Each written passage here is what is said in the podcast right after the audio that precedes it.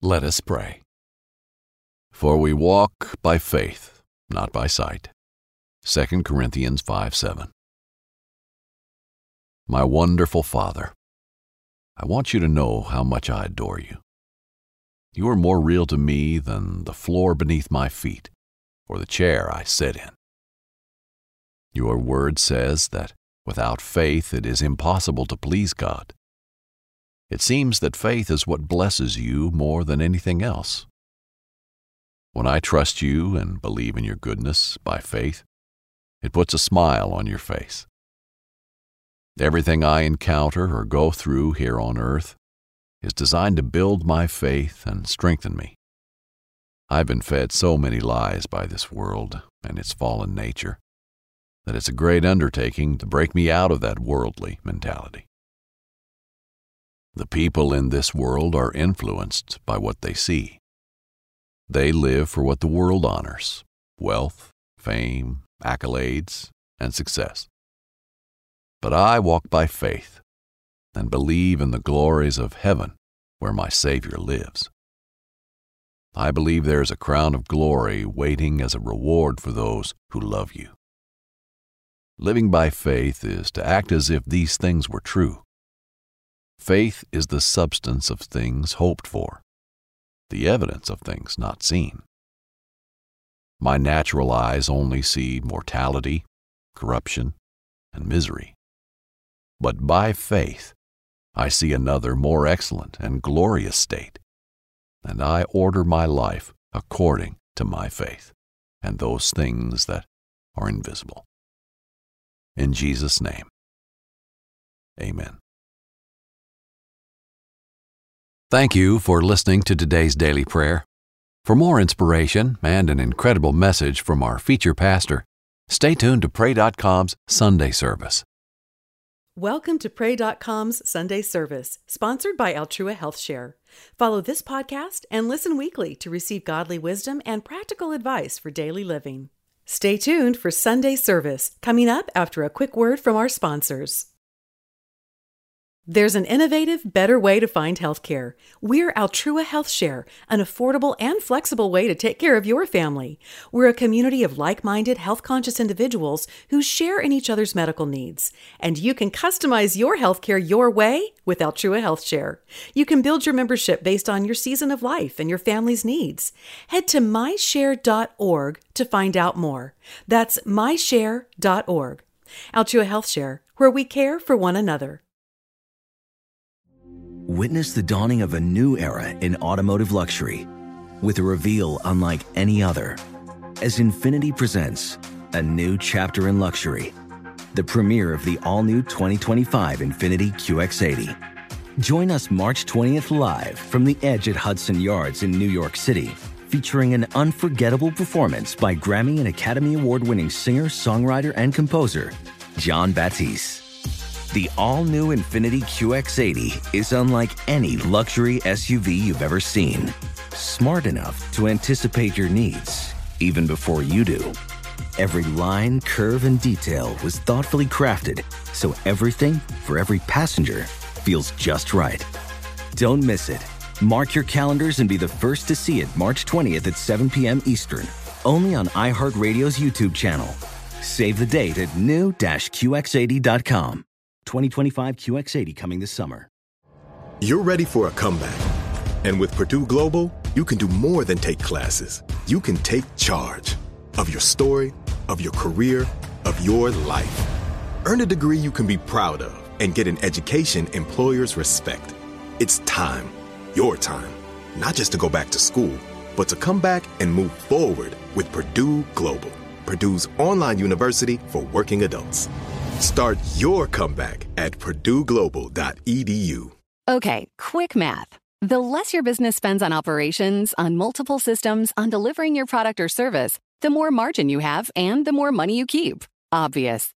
But with higher expenses on materials, employees, distribution, and borrowing, everything costs more. So to reduce costs and headaches, smart businesses are graduating to NetSuite by Oracle. NetSuite is the number one cloud financial system, bringing accounting, financial management, inventory, HR into one platform with one source of truth. With NetSuite, you reduce IT costs because NetSuite lives in the cloud with no hardware required. accessed from anywhere. You cut the cost of maintaining multiple systems because you've got one unified business management suite. And you're improving efficiency by bringing all your major business processes into one platform, slashing manual tasks and errors. Over 37,000 companies have already made the move. So do the math. See how you'll profit with NetSuite. Now through April 15th, NetSuite is offering a one-of-a-kind flexible financing program. Head to netsuite.com slash stereo right now. netsuite.com slash stereo. netsuite.com slash stereo.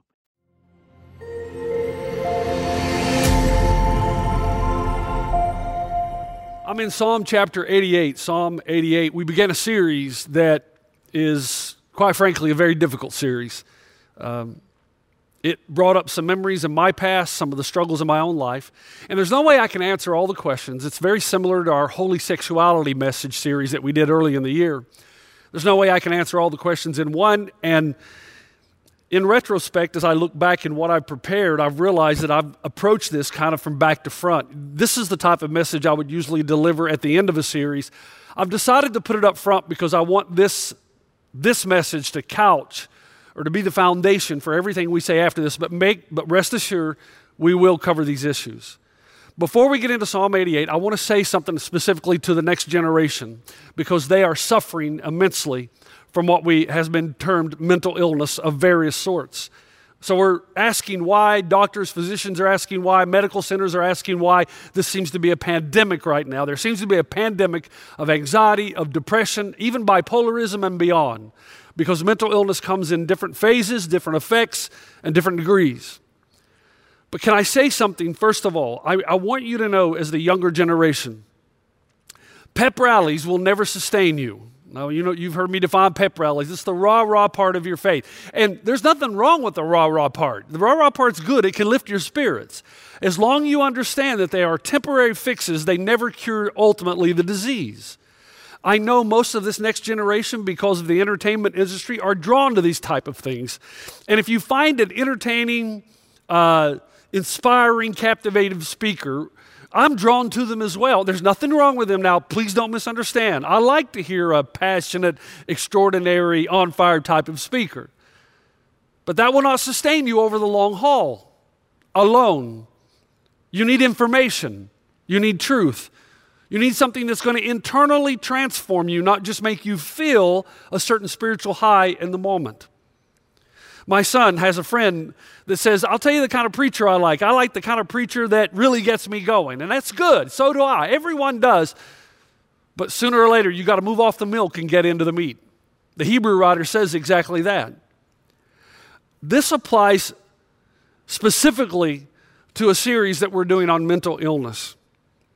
Most of you, if you know my story, I have a history of anxiety disorder. In fact, preparing for this series, I've found to be somewhat of a Kickstarter again, to start the fire, a trigger. I remember and I reflected back in the three and a half years, there was a period I could not leave my house. I was shamed, ashamed because I disappointed my kids. We'd be out in public and I was about to take them to dinner and a movie, and suddenly I'd look at my wife and I'd say, You got to take me home. Why, Dad? Why? And I couldn't explain it. I felt like I was in a tunnel. I felt like the world, the roof, the sky was falling, which made no sense at all. And then there was the overwhelming sense of shame that a pastor who's supposed to be spiritually well put together would suffer this kind of mental illness. Can I tell you that when I suffered the most, I was at home and could not leave home and I read all the time. And two sources. I read my Bible all the time, which turned out to be better than I ever thought it could be. And second, I read everything I could about mental illness. I think I have read thousands upon thousands of articles by doctors in journals, in medical journals, by Mayo Clinic, Vanderbilt Hospital, on and on it goes. And let me tell you, I could cite all those, but let me tell you what I've learned in the first part of this series. Number one, the medical world simply does not know what causes mental illness. They have theories, they do not know. The second thing I can tell you with certainty is only Jesus can heal you. Only Jesus can heal you. You say, what about medicine? I'm a fan of medicine to a degree because it masks the symptoms. You think, well, why would you want to mask something? Because when you are suffering from mental disability, you need something to stop the wheels from turning so that you can start to think logically and practically and put things into your life that will ultimately defeat the disease, not just treat the symptoms. Medicine can help you function, But medicine, as long as you know, will never ultimately heal you. When I was ill, people would come up to me and say things, suck it up, Pastor Jeff, you can do it. You know, you got Jesus in you. Just try harder. Trust Jesus more. You can do it. You can overcome. When the outlook is bad, try the uplook. You know, the victory is in you, it's already there. All of that is true. God has a plan for your life. All of that is true. I get that. But what people don't understand is when you're in mental illness, you're not processing properly, you're not thinking properly. And all these things are true, but they're just band aids. They're still treating the symptoms rather than the disease. I just sat in my doctor's office two weeks ago because I've had to switch doctors because we've switched care providers. And my doctor wanted to talk to me about my history, and he noticed I was on Zoloft. And he said, Tell me a little bit about this. And we talked for like an hour. I've never had a doctor spend that much time with me. I don't know if he was intrigued by me or if he knew I was the pastor of one and all and just wanted some time. Who knows? But I can tell you, I sat across the desk from this guy who's been in his uh, specific practice for over 45 years, well respected. And he looked at me and simply said, We don't know what causes mental illness, we just know how to treat it. And by treat it, he means we can control the symptoms, not cure the disease. Now, I'm not anti medicine. In fact, I'm a fan of modern medicine. I want to be careful here, but I'm not a doctor. I'm not a fan of the modern, uh, modern pharmaceutical companies and their greed. I'm not a, a, fan of that. To get all Americans hooked on some kind of medication to solve everything, got a problem, take a pill. I'm not a fan of that, but that doesn't mean that all medicine is bad. James Simpson, the discoverer of chloroform, was a dedicated follower of Jesus and couldn't stand to see women who were having babies be in such pain. James Simpson, chloroform. Jonas Salk, who created a vaccine for polio, saved many, many lives. But here's what you need to know in this first message mental illness is real. You can't just speak it away. We know that it is related somehow to past trauma, but not all the time to past trauma. But it's not the past trauma that causes mental illness. We're now learning that it's your response to past trauma because everybody has trauma of some sort. There's not a soul on this earth that's not carrying some burden. So, how you respond to it has a lot to do with the chemical makeup of serotonin levels in your head, in your brain. There is a physical impact from a spiritual life. There's no doubt about that. We're going to talk about that later in the series. Medicine and counseling are good things, but here's the thing mental illness, and we're not going to like this, is the pathway to greatness. Mental illness is the pathway to greatness, even though it's going to be the darkest season of your life. Now, I, I want to take you to, yes, I said that, the darkest season of your life. I want to take you to Psalm 88. Here is a psalm. I want to read the words to you first. He says, the writer, Lord, you are the God who saves me. Day and night I cry out to you. Verse 2 May my prayer come before you. Turn your ear to my cry. You have put me in the lowest pit in the darkest depths. Verse 7 Your wrath lies heavy on me. You've overwhelmed me with all your waves. Verse 8 You have taken me from my closest friends, and you have made me repulsive to them. I am confined and cannot escape. My eyes are dim with grief. I call you, Lord, every day. I spread out my hands to you. Do you show wonders to the dead? Do, you, do the, their spirits rise up and praise you? Is your love declared in the grave, your faithfulness in destruction? Are your wonders known in the place of darkness, or your righteous deeds in the land of oblivion? But I cry to you for help, Lord. In the morning, my prayer comes before you. Why, Lord, do you reject me and hide your face from me? From my youth, I have suffered and been close to death. I have borne your terrors and have been despair. Your wrath has swept over me, your terrors have destroyed me. All day long, they surround me like a flood. They have completely engulfed me. You have taken from me my friend and neighbor. Darkness is my closest friend. I believe, and I'm going to show you as this develops, we are reading the song of someone who had suffered mental illness, most probably depression, from the time of their youth. Why do I believe that? I will unveil that as we go. But first of all, this is a psalm, and prayers in the psalm with the exception of two. Now, there's hundreds of Psalms. With the exception of two Psalms, all the Psalms start in despair and end with hope, except for two Psalm 39 and Psalm 88. Psalm 39 ends by the writer saying, God, turn your face away from me. in this last moment of my life so I can have at least one moment of peace before I die. And Psalm 88 ends with one Hebrew word. You can't see it in the English, but there's one Hebrew word, and the meaning is this darkness. That's my real friend. Now, the question is why did God put this psalm in the Bible? Why is it here? Uh, well, as well as Psalm 39. I want to tell you why. And in those four reasons, I'm going to tell you to write them down. I believe we discover something that is priceless. Number one, here's why God put it in to show you that mental illness can last for a long time. Lord, you are the God who saves me. Day and night I cry out to you. And then he says he's losing all of his friends. He's facing death. So whatever he's facing is pretty debilitating. And he's angry at God. He says, God, if I'm dead, I can't praise your name. Do the dead praise your name? I mean, can I be righteous if I'm incapacitated like this? And then he says in verse 15, From my youth I've suffered and been close to death. So he suffered this from a very young age, most of his life. He's outwardly afflicted, but worse yet, he feels inwardly abandoned. See, this is the point. If you feel outwardly afflicted, but you feel that God is close and with you, you can do it. But he says, darkness is the only thing by my side. And that's the trouble with mental. You, you can face outer darkness if inwardly you're experiencing His love. But when you're in these positions, you don't feel, whether it's objectively true or not, is not the point. You don't feel the closeness of God, which means this you can be trying and praying and attending church and reading scripture and doing all the right things, and you can still feel darkness for a long time. is that depressing? Yes. But it's also encouraging. And here's why. Because as a young student of the Bible, the thing that impressed me most about the Psalms was honesty. Because it's real. Do you remember that great movie, Princess Bride? And the great line where he says, Life is pain, Highness. Anyone who says differently is selling something.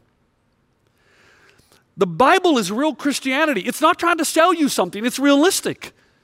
It tells you that pep rallies and motivational speeches just won't do it. By somebody telling you to pull yourself up by your bootstraps, it's not going to heal you. And sometimes the reality is life is about extended times of darkness, even when you're doing things right. And I remain truly concerned by some of the voices that the next generation is attracted to. It's almost like now that you're a Christian, they're being told nothing bad can happen. Christ is in you and you will rise above, and there's no darkness that will ever come upon you. You're righteous, and because Christ is in you, He's righteous. Therefore, God sees you as righteous, there will be no more darkness. And I always like to remind them oh, yeah, so you've heard of Jesus, pretty good guy, right? He's pretty righteous. They killed him. The point is, Jesus was clear in John 16 33 that in this world we have trouble, and not just physical, but mental and spiritual battles. And the reason I labor this point is half the pain in our lives comes from false expectations. Job's friends, do you know the story of Job? Do you remember what their answer was to his suffering? They basically said, Job, you've obviously sinned against God. God is getting you. You deserve this. And Job's response finally was, You guys are a bunch of windbags. You're, you're not helping me. And then Eliphaz the Temanite comes and says, in an amazing passage, Eliphaz the Temanite, who should know better, comes to Job and says, There's a spirit that glided past my face, and the hair on my head stood on end. It stopped, but I couldn't tell what it was. A form stood before my very eyes, and I heard a hushed voice Can a mortal man be more righteous than God? And what? How does that help Job? I remember when my mentor came to my alma mater, so I had my mentor and my favorite theology professor in conversation, and they shared a similar story. And I think I've shared this before, just quickly. Uh, when you're in seminary and you take a final exam, you take essays or you write pages and pages. So you're given five questions at the end of the year exam, and you get to choose three. And each question will probably take 10 written pages, handwritten pages, to answer the question in full. And so, if you haven't studied, most students will participate in what is called padding. In other words, they know they don't know any of the answers to the question, so they'll just write, write, write, and write 10 pages of nothingness just so, hoping that somewhere along all this fluff they will hint at the truth and they'll get some credit for the exam.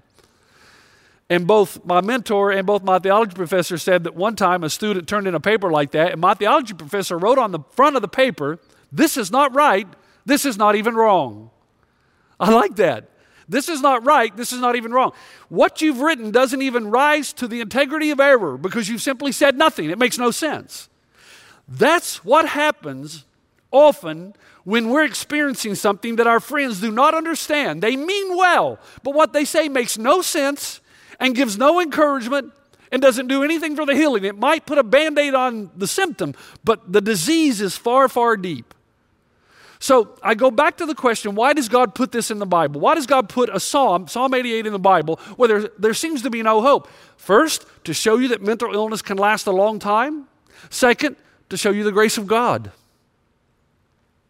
Some of the man's prayer in Psalm 88 is not really a prayer, but an interrogation. Look at the sarcasm again in verse 10 and 11. Do you show your wonders to the dead? Do their spirits rise up and praise you? Is your love declared in the grave, your faithfulness in destruction? In other words, he says, How can I tell the world about all your wonders if I'm dead? I want to do so much for you, God. I want to spread the joy of your name. How can I do that? How can I declare your name if I'm D E A D dead? Maybe not physically dead, but spiritually and mentally decapitated. The head, the thinking's been taken off of my spiritual and physical life. And I can't process things the way I want to process, which means I can't declare your glories. And then verse 15 again, he says, I've experienced this from my youth. He says, basically, God, you've never been with me. All of my life I've suffered. And you look at it and you think, that seems disrespectful, doesn't it? It almost seems blasphemous because this man is interpreting all of his life through his present circumstances. And he ends the, the psalm by saying, Even darkness is a better friend to me than you, God, because at least darkness never leaves me. Notice the sarcasm.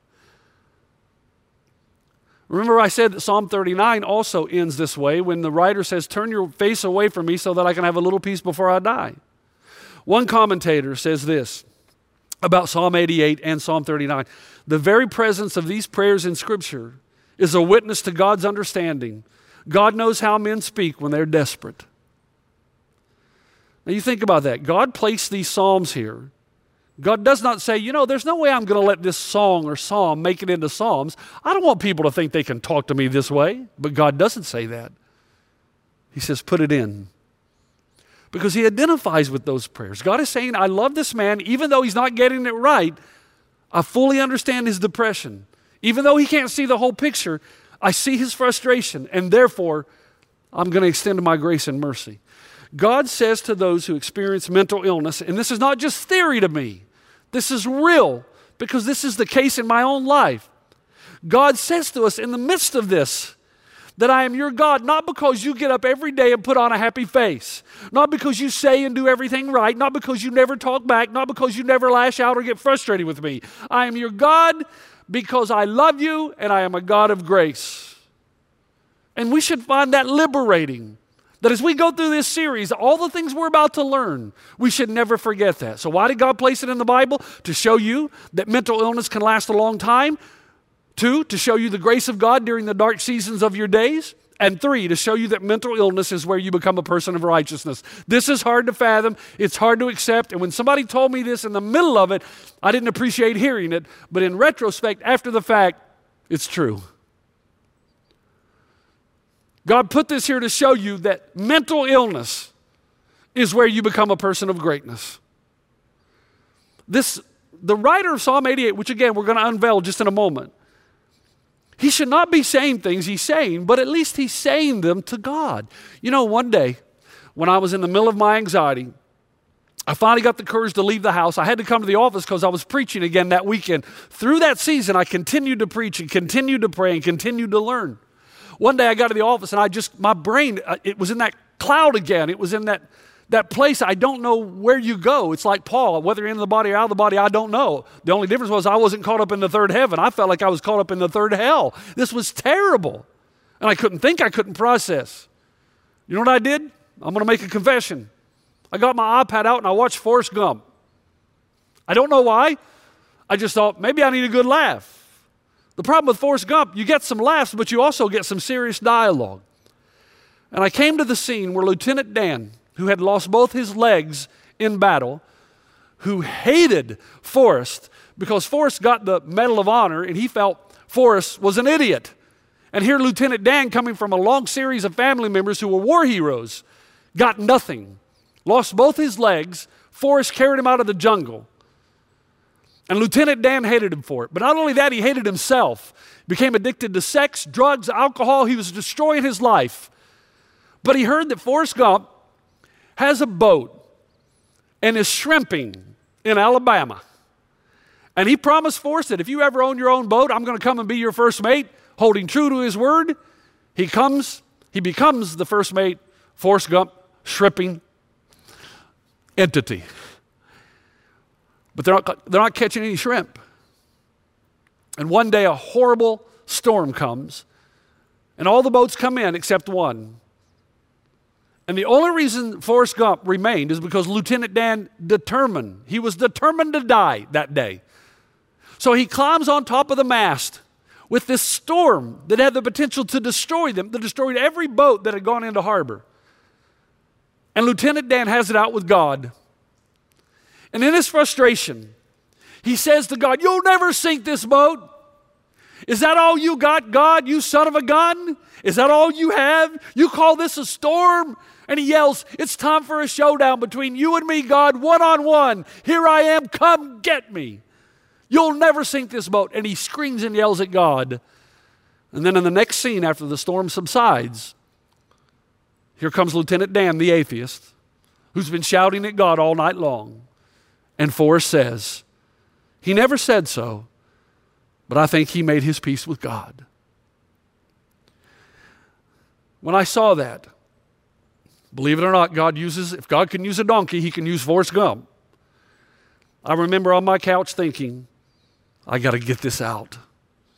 And I let God have it. I'm a pastor. I'm your servant. I've been serving you since I was 21 years old. I have given everything to you. I went to Africa for you. I went to New Zealand for you. And here you are. You've got me in this darkness and you won't answer?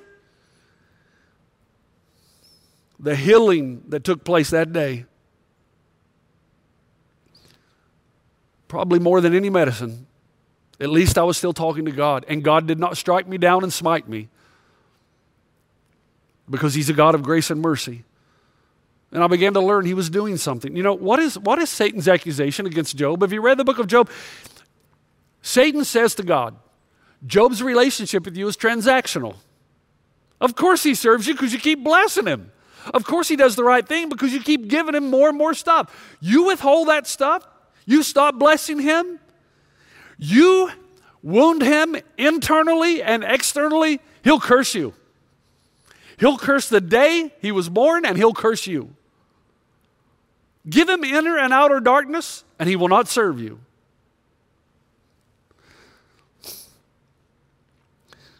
That passage spoke to me because I realized that much of my relationship with God at that point in my life was transactional. That I had used people in the past as a means to my end, but now I'm using God. Did I really go to New Zealand and to Africa for God, or did I go for myself?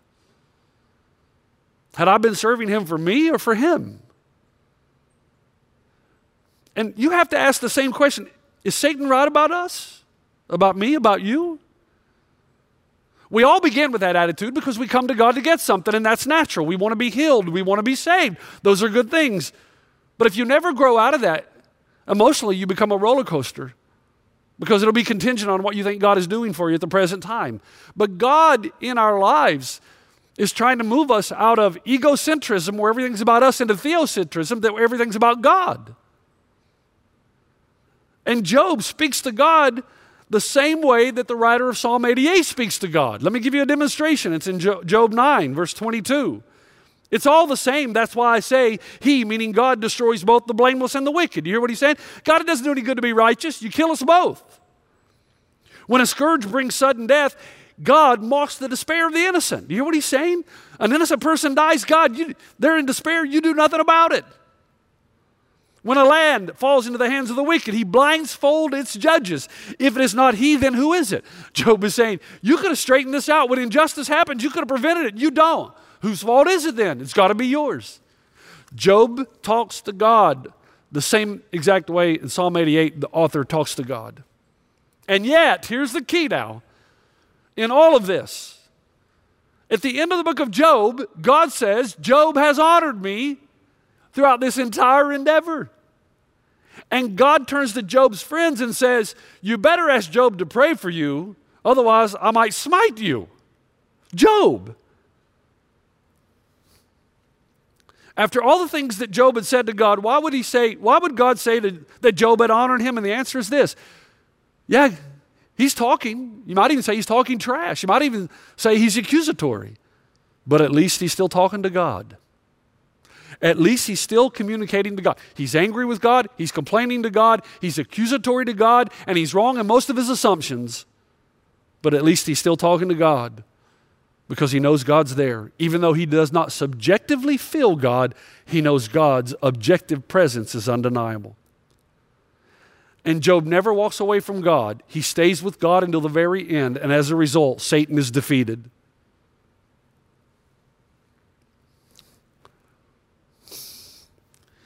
If while you are in your darkness, you continue, listen, please hear me now. You're thinking, oh man, I want, I want something. I know, you, I know what you want. You want stats, you want healing, you want me to give you a formula. Just stay with me. Those things we're going to talk about. But for now, please understand if you continue to do good, you continue to go to church, you continue to feel you're getting nothing out of it. In the middle of this fog and haze and confusion, if you continue to go to church, to read the word, to surround yourself with friends, if you continue to do these things, what happens is it turns you into greatness. But if you run and you run, the disease grows more intense.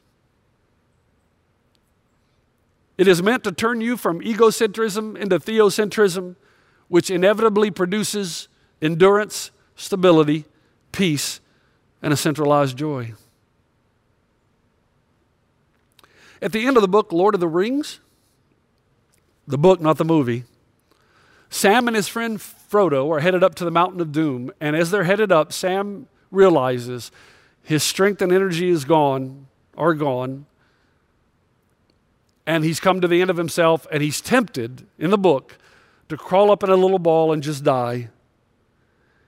And yet, the writer tells us, even as hope died in Sam, or seemed to die, it was then turned into a new strength. And I quote Sam's face grew stern as the will hardened in him, and he felt through all his limbs a thrill as if he was turning into some creature of stone and steel that neither despair or weariness nor endless barren miles could subdue. It is in the darkness that you will throw away the transactional approach to God and begin to know and serve God the way He's meant to be known and served. Pragmatically, can I show you how this works again? It was my friend Dane Johnson that came to me in this mental illness when I was frustrated with God and I had no understanding. And basically, I was panicking. And Dane came to me, having gone through a season of depression himself, said this to me Jeff, when you can pray to God, God, keep me in this darkness until I have learned the lesson and become the man you want me to become. When you pray that and you mean it, because in the beginning you're going to pray it hoping it's the kind of the secret code, the key that will unlock all this and you'll be free. But when you pray it and you mean it, two things are going to happen. One, you're going to find that you love God for the sake of God. You've become theocentric. And two, that's when you'll be healed. It's almost like in the darkness, God says, All right, here we are, Jeff. We're going to find out if you've been serving me or if you think I'm here to serve you. Right now, you're not getting much out of me. I know that. You've taken so many things for granted in the past. Will you resign and say, Oh God, I get it. I'm going to serve you. And I want you to build in me the man or the woman that you need or want me to become.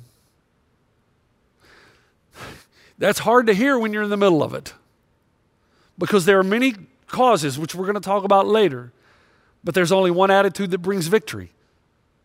The only, atti- the only victory, the only way that to, to get this victory that we're looking for is to totally yield the entire illness over to God and to say, God, do in me what you have to do in me.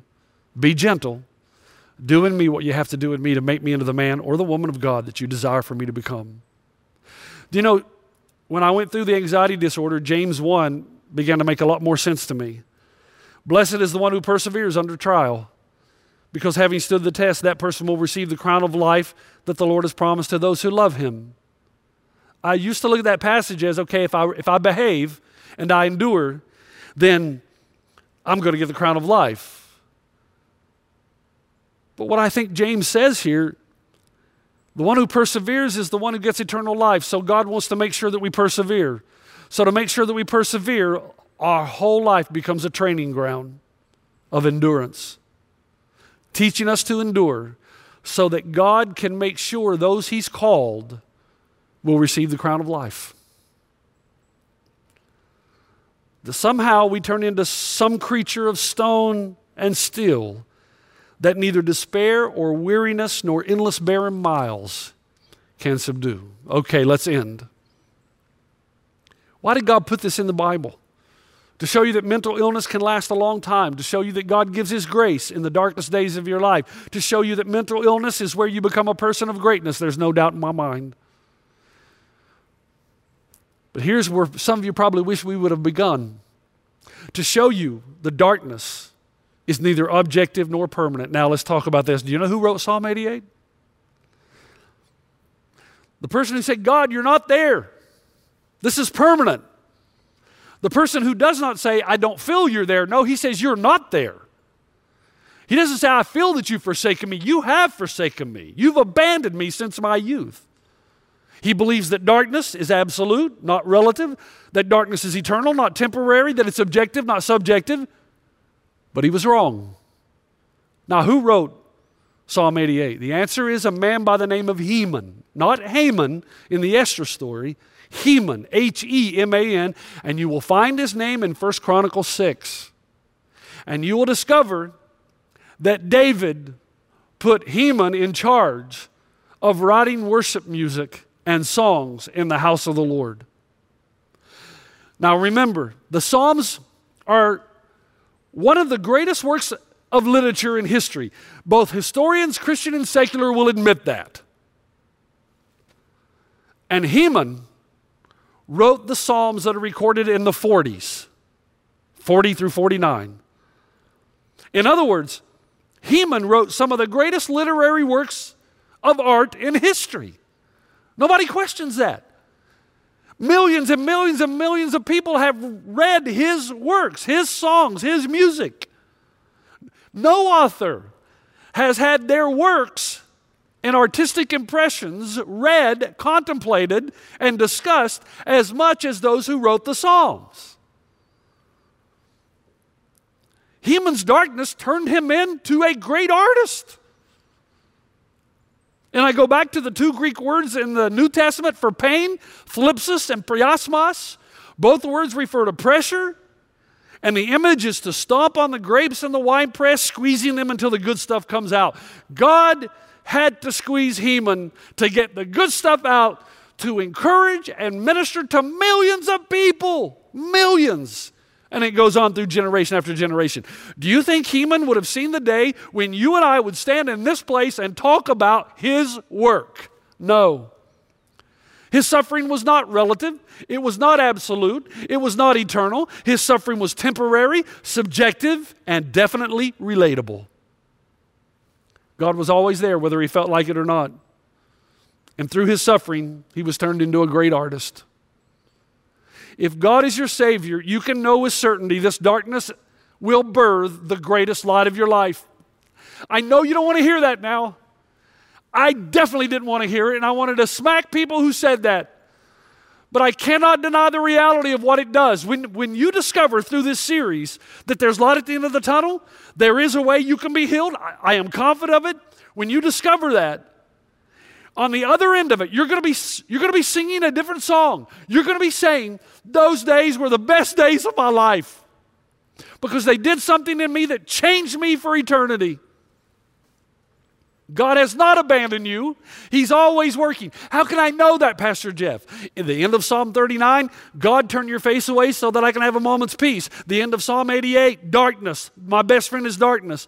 But what does Matthew 27 say? From noon until three in the afternoon, darkness came over the land. About three in the afternoon, Jesus cried out in a loud voice, My God, my God, why have you forsaken me? What's the point? The point is because Jesus suffered total darkness, objectively, you and I only get subjective darkness. Because he did suffer abandonment, you and I only feel like there are times when God has abandoned us. But the reality is, because Jesus experienced the objective wrath of God, he didn't just feel abandoned, he didn't just merely feel the wrath of God, he experienced objectively the wrath of God and the and the and abandonment from God. He's the only one that can truly say what the writer Heman says in Psalm 88 darkness was his only friend. The disciples left him, his own people left him, even his own father left him. Why? Jesus suffered the darkness and the abandonment our sin deserves. Jesus experienced the darkness as his only friend was darkness, so that in your darkness, Jesus becomes your true friend who's always there, who's always working, and who will never leave. In the garden, Jesus did not abandon his darkness. And if you think about it, in the garden, Jesus did not abandon us in the middle of his darkness. When the darkness came, he could have flown, he could, he, he could flee, he could have left, he could have said, No, I'm not going to do this. So, because Jesus in the garden did not abandon us in his darkness, what makes you think he will abandon you in yours? He's already proving that he is a friend that sticks closer than a brother, that he will never leave you, he will never forsake you. And do you remember that sarcastic question in Psalm 88? Do the dead rise and praise you? Do you know what the answer is? Yes, they do. Because Jesus rose again and praised the heart of the Father for his restoration and for the defeat of sin and death. And that's exactly what you and I can do if we trust him. We too will rise up in our darkness and praise him. If you run to him, keep running, keep running, you will praise him for the deepest, darkest moments of your life. You know, there was a lady that used to come, just quickly, there was a lady that used to come every Easter when we used to meet at the Felix Event Center. We used to gather all our campuses and meet up at APU. And I would see her every Easter. She would force her way to make it to the service. And I would say, How are you? Because she was, fa- she was facing brain cancer. I mean, it, it was a horrible journey. Beautiful mother, beautiful daughters and husband, beautiful family. And every time I ask her that question, How you doing? How you feeling? Does it hurt? And she would always respond, Nothing that the resurrection can't take care of. Nothing that the resurrection. But the promise of the resurrection is not only in the life to come, but it's here and now. That dead people that dead bones can rise again, can rise up, can be lifted up. Michael Wilcock, in his commentary on Psalm 88, this darkness can happen to a believer. It does not mean that you're lost. The darkness can happen to someone who does not deserve it. It happened to Jesus. It doesn't mean that you've strayed. This darkness can happen to anyone at any time because only in the next world will such things be done away with unnecessary. This darkness can happen to anyone without knowing why, but rest assured, there is a purpose, and eventually you'll know it. You'll know it. For now, we see only a reflection as in a mirror, then we shall see face to face. Now I know in part, then I shall know fully, even as I am fully known. Listen. This darkness stinks. No other way to paint it. And it's true, your friends don't understand it until they've experienced it. It's impossible to explain.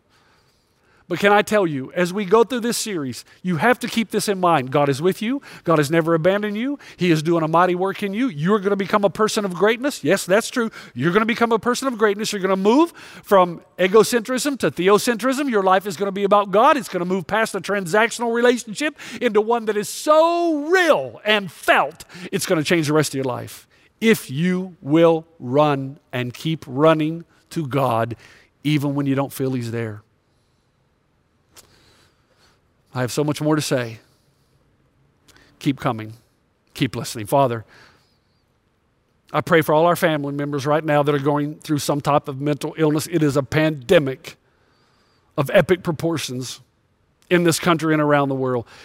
Help me to explain the reasons why from the Word of God as we go through this series. Encourage those who are in the middle of it right now in this deep darkness. Encourage them, if nothing else, to remember they should speak to you what is in you, what not ought to be in them. To be honest with you, you're pretty big God. You can handle it.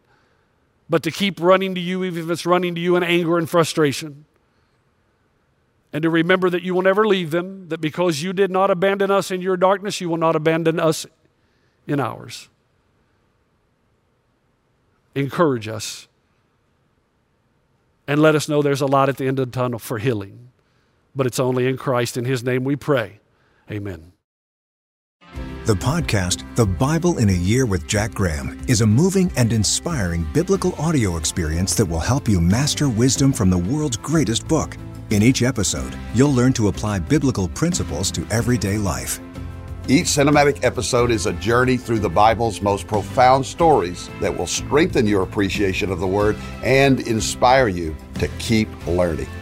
Listen to The Bible in a Year with Jack Graham on the iHeartRadio app or wherever you get your podcasts.